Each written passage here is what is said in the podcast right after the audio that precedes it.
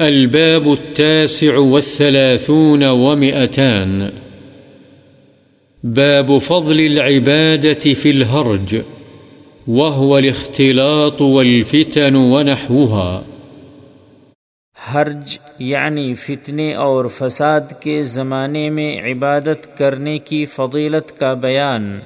عن معقل بن يسار رضي الله عنه قال قال رسول الله صلى الله عليه وسلم، العبادة في الهرج كهجرة إلي، رواه مسلم. حضرت معقل بن یسار رضی اللہ عنہ سے روایت ہے، رسول اللہ صلی اللہ علیہ وسلم نے فرمایا، فتنہ و فساد کے دور میں اللہ تعالی کی عبادت کرنا میری طرف ہجرت کرنے کی طرح ہے۔ مسلم